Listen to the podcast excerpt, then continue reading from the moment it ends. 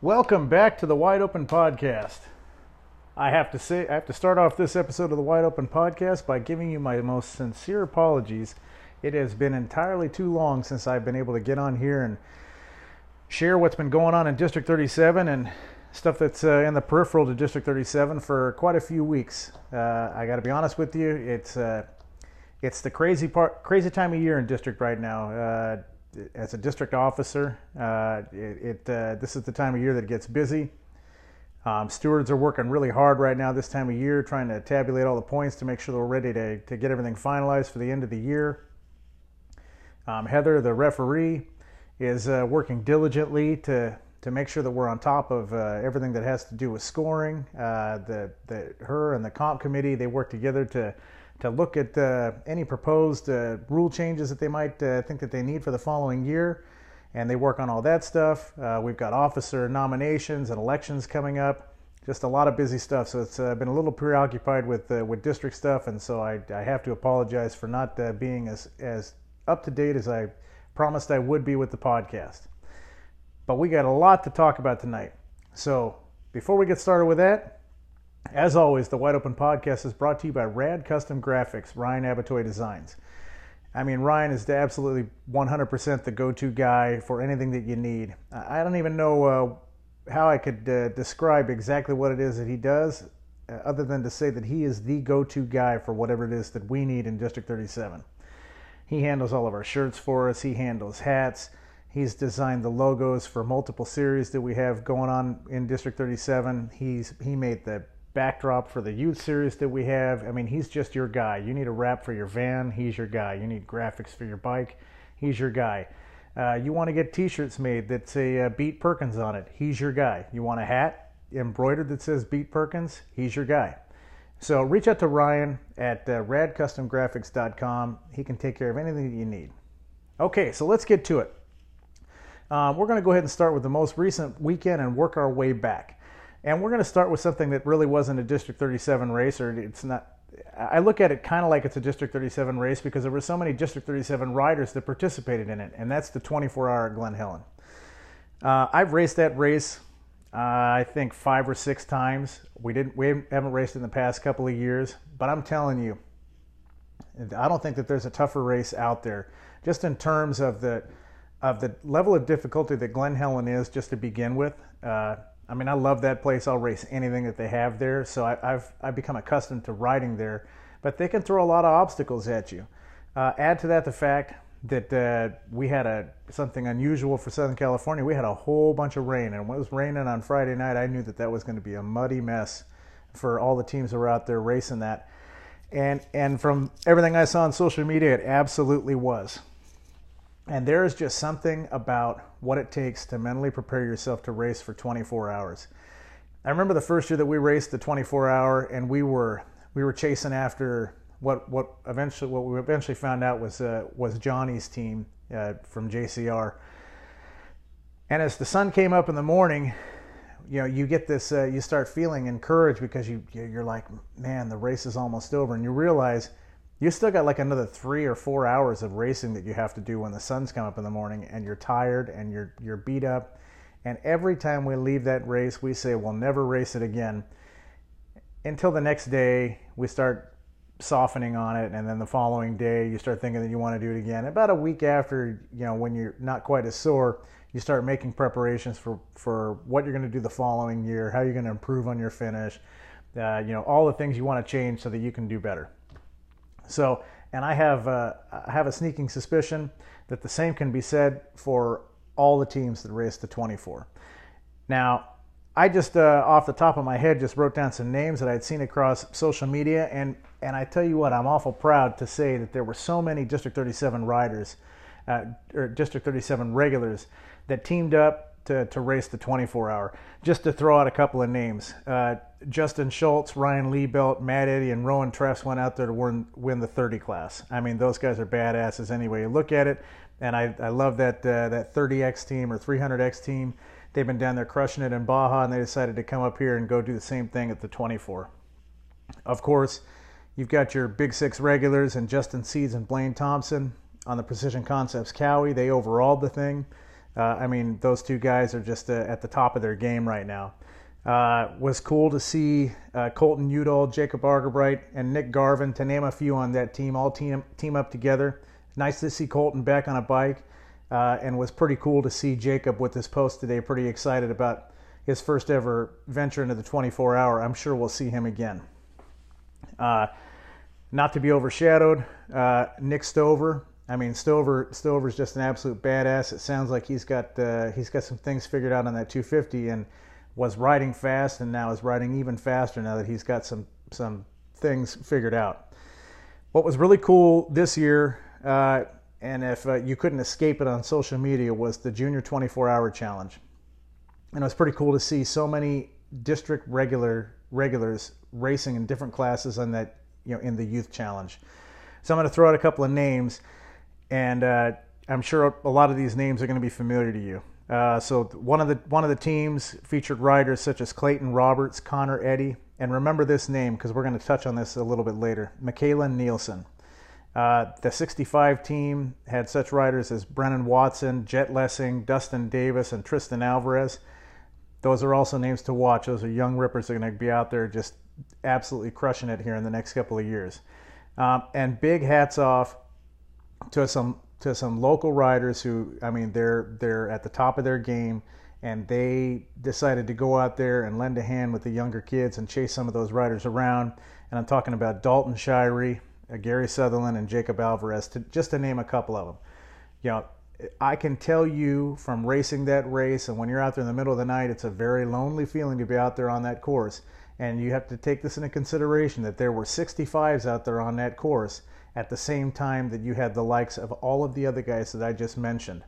So, I mean, you got to have some stones if you're those little kids to be out there on a tiny bike with tiny wheels in some of the places that they take you at Glen Helen, knowing that you've got these guys bearing down on you. And a big thumbs up to those guys, knowing that those kids were out there, and I'm sure that they were out there really being aware of where those kids were, and showing all the respect that those kids deserve when they were passing.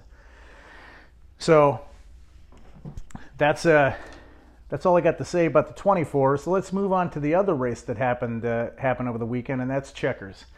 So Checkers did something that they called a Sprint Scramble, which is kind of an offshoot of what we're doing with the Sprint Enduros. It was just a kind of a longer format than what we're going to run with the Sprint Enduros next year, but it was a time start. So, I mean, if you race District 37, you know what, I'm even going to go a little further. Even if you don't race District 37, you've heard of a Checkers race, and so you know what to expect when you go there, and they did not disappoint. Unfortunately, I wasn't able to make it the full distance. I had some other, you know, I went a few miles and quickly realized that I was going to need to lend a hand to some other people that were racing. So I went ahead and checked out on my race so I could make sure some other people were going to attempt to finish. They'd be okay. And that's not to say there was anything wrong with the course, but the course is difficult. And from time to time, when you sign up for a race, your expectations of your finish by far exceed the talent that you have to do it. And so, you know, that's just, sometimes that just happens, and that happens at a Checkers race for sure. I mean, those guys are first class at laying out everything that a desert race should be, and that's exactly what this race was. So start off with a big thumbs up for Ryan Smith. Ryan Smith overalled it, you know, on time. Ryan is absolutely crushing it, and it couldn't happen at a better time with him leading up to going to ISDE. Great job, Ryan. I mean, he's just on fire right now. If there was anything that I could say that I was disappointed about with the Checkers race, was the turnout. They had somewhere in the neighborhood of 140 entries, and this is becoming starting to become a problem. If we look at the past few desert races, we're having trouble getting up above 200, and I think that part of that could be, you know, part of that could be attributed to the fact that there was a conflict this weekend between you know, two pretty popular races. I just read off a list of 20 some odd riders that are district regulars that were out racing the 24-hour. You know, and there's nothing wrong with that. You know, it probably prevented maybe half of those guys from going to the Checkers race, maybe more. So I think in the future, it's something that we talk about a lot in district, is trying to make sure that we don't have any conflicts between what it is that we do in District 37 and what it is that happens in the peripheral of District 37, other racing series that are happening. I mean, you know, listen, we have a very, very full schedule, and it makes it difficult for there not to be multiple dates throughout the course of our year, our schedule, that don't have conflicts with some other racing organization or racing series, forcing riders to have to choose where they want to go. So I think that part of that factors into why it is that we're starting to see a dip in numbers. I think the other part of that is that when you look at the District 37 schedule, the checkers race, if I am correct, is the third race, the third race in what will be 6 race weekends back to back to back to back to back. That's a lot of races week in, week out. And that's probably something that we can work on in district, to try and find a way that we can, instead of having one race every single weekend, maybe we can start working in the direction of having race weekends, where we have one race on Saturday and one race on Sunday. Instead of us, you know, I'm just, you know, for instance, with the schedule, we're, you know, going to drive up there, drive to Red Mountain for Invaders, and then the following weekend we're going to drive back up there for Hundreds. You know, and those are two very different races, but, you know, Invaders is similar. Maybe we drive up there for Badgers. So maybe you could drive up there for Badgers on Saturday, and then Sunday you could have Invaders. So you'd make it a weekend of racing. And then maybe you'd have a week off. I think maybe that might help with people being a little more interested in going to the desert. It's something that we certainly talk about, and I think it's important that we get it out there to whoever it is that's listening to this, because number one, it's important that everybody knows that all of us that have been elected to positions within district are aware of the fact that there's a problem, and we're all throwing ideas out there to try and figure out how we can fix it, how we can improve the ridership, how we can increase the ridership for the clubs. We are the representatives of the clubs. We work for the clubs. So that's the first part. The second part is, you know, myself and all of the other district officers are very accessible. If you've got an idea, we want to hear it. If you think we're doing something wrong, we want to hear it. And, you know, if you've got an idea on how you think we can fix it, we want to hear it. So I think it's important to get that out there. So stepping into the Wayback Machine, we're going to go back to the previous weekend and talk about the Ridgecrest GP, the Viewfinders GP in Ridgecrest. It was frickin' phenomenal. So first, let's touch on their numbers. And this kind of refutes what it is that I just said a little while ago about conflicts.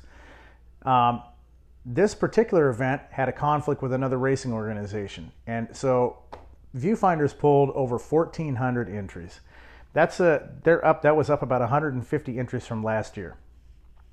They didn't seem to be affected whatsoever by the fact that they went head-to-head with a competing organization doing the exact same thing. So something we're doing is working. I know that some things were moved around so that we could accommodate the pros that race both the series, so that they could race, you know, race everything that was happening that weekend. And from everything that I could see, it looked as if all the pros that were racing someplace else all showed up on Sunday so that they could be there to race the pro race. And the pro race was epic. They did a phenomenal job. The course was awesome. I mean, I love going to Ridgecrest. It's fast, it's flat, it's sandy. You know, it's one of those places where, you know, if you've got the stones to hold it wide, you're going to do well there. And it's one of the places where, you know, when they used to do their hour, I think they started with a 2 hour or 2.5 hour desert race before there was a WCGP. So they had a desert race that was associated with that race. And it was one of the most fun races that I did, just for the mere fact that it was hard. And you get these comparisons that a lot of riders like to make between, you know, is a desert, you know, a GP is not a desert race. It shouldn't pay desert points. It's not hard like a desert race. Well, I'm going to tell you what. The two hardest races I've ever raced in my life, okay, one of them was an Invaders Desert race. And you may say Invaders, you know, that I thought checkers were the hardest race, or SoCal was the hardest race. Okay, The level of difficulty and what it is they laid out might not have been as difficult as what it is that, say, DMC or SoCal or Checkers lay out, but it was 110 degrees in that race. And I threw up the whole way home. I finished, but I threw up the whole way home. It was so freaking hot. And that would have to be the hardest desert race that I've ever done. The second hardest race I ever did was Dirt Diggers at Taft. And that was the WCGP race. And that's the only time that at the end of a race, my hands were bleeding through my gloves because the course was so rough, and it was an hour and a half long, and it was in twilight, it was starting to get dark. So, you know, I take issue with anybody who says that a GP isn't hard. It's just a different kind of hard, okay? And what Viewfinders do with their long race, that race is hard because the course goes away, and it's got braking bumps like you would not believe, and you got to be a man to race that race or to win that race. And speaking of men who just absolutely laid it down, Trevor Stewart is on a freaking tear. Okay, with the win that he had at Viewfinders, he is inching his way one step closer to that WCGP championship and that #1 plate. He led from start to finish the whole race, had a flawless race. His JCR Honda worked perfectly, and it was great to see a podium filled with guys that grew up in district, with Trevor taking first, Blaine Thompson taking second, and the time penalty moving Dalton Shirey on his factory Husqvarna up to third place. I can tell you that I've watched both Trevor and Dalton grow up in our District 37 youth program. So what I can say is that District 37 is the place to race, and District 37 builds champions. So, moving on to something else. Something that we've talked about, we seem to talk about on some of these podcasts, are series that operate within District 37. We've had a conversation earlier on one of the earlier podcasts with Lisa Nassif, the GP steward, and she kind of laid down the groundwork of what it is that she does and how you can interact with the steward and signing up for the GPs. And in a future podcast, we're going to get the minds behind the Big Six in to sit down and talk about where they came from, where they're at, and what their vision is for the future. We did a podcast where we laid out exactly what the Sprint Enduro Series is going to be, where it came from, and where it is that we hope that it goes. And what we're going to touch on today is the California Scramble Series. So the birth of the California Scramble Series kind of came as a somewhat rebirth of Best in the West. So the Best in the West series was a selection of races throughout the course of the year that encompassed all the different disciplines that happened within District 37. I loved that series. I think it's really cool, and I'd like to see something like that come back. And it's quite possible that if everything goes in the direction that we seem to be moving, with multiple series working within District 37, that what you could wind up having is a true champion based on all of these different series that are operating within District 37. But the California Scramble Series was created to fill the void that was left when Best of the West kind of petered out. And the thought behind the California Scramble Series was that they wanted to create a series that was, I think entry level is not really the correct word, but something that was a little more rider friendly. And so they wanted it to be a series that you only had to ride one loop to earn points for that series, so you didn't have to pit if you didn't want to. The races were supposed to be relatively easy. And they toyed with adding some old bike classes. It was something that had happened over the past couple of years, and I don't know if we did a really good job of advertising it. So with the old bike class, we didn't really see a whole lot of old bikes coming out. And just with the series in general, we created the series, but then we didn't really do anything with it. So at the beginning of the year, we were kind of working our way through what we're doing with the California Scramble Series, and we start approaching 2019 and have to make some decisions on what it is we're going to do.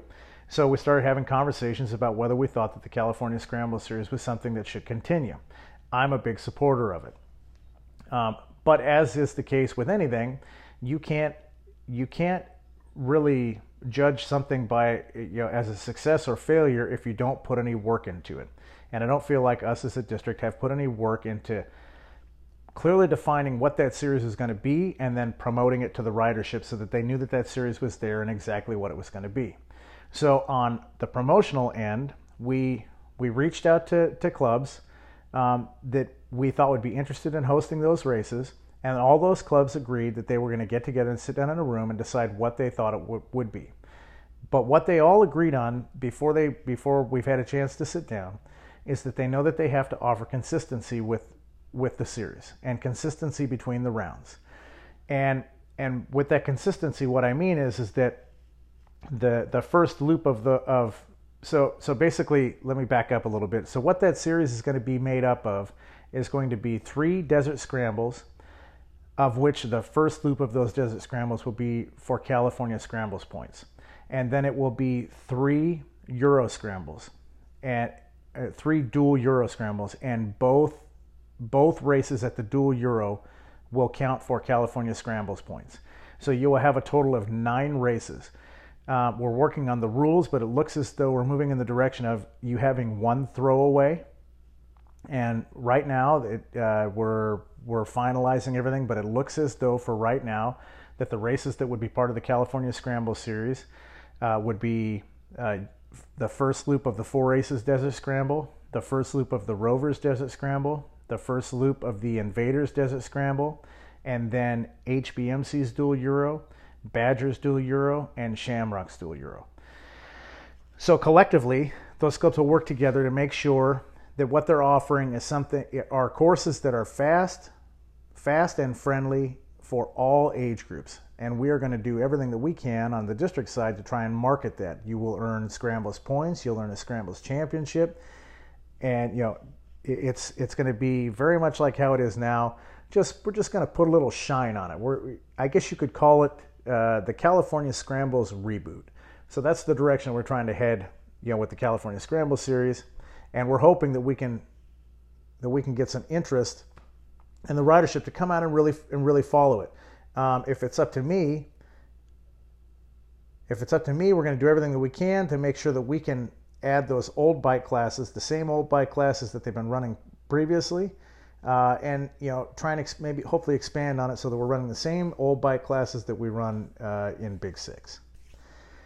So I know that we're covering a whole lot of ground.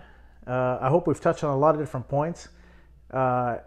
It's everything that I've got going on in my head. I just wanted to share some of it. We've got a couple of really busy weeks coming up. We've got Invaders coming up this coming weekend at Red Mountain. And the following weekend, we've got Hundreds MC is putting on their national, same place, Red Mountain. And the following weekend is Prospector's Grand Prix at Gorman. If you're listening to this podcast, I highly recommend that you go to all 3 of those races.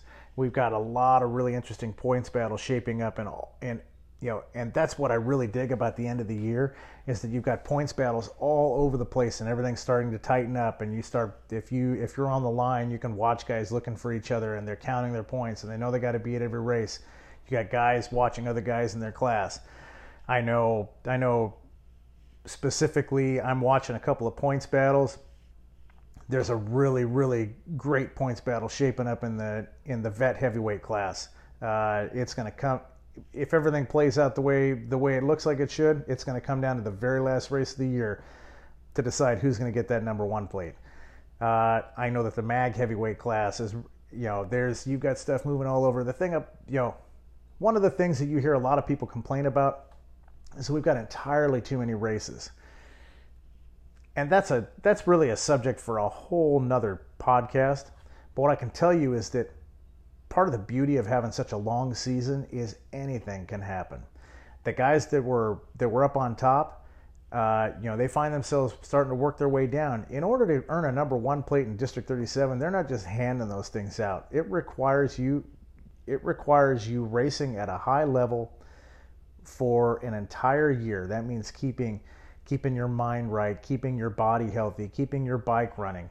And that's the case in a lot of these classes. You've had guys that were running up top, in the points that look like particular guys were going to battle it out, and then they fall to injury.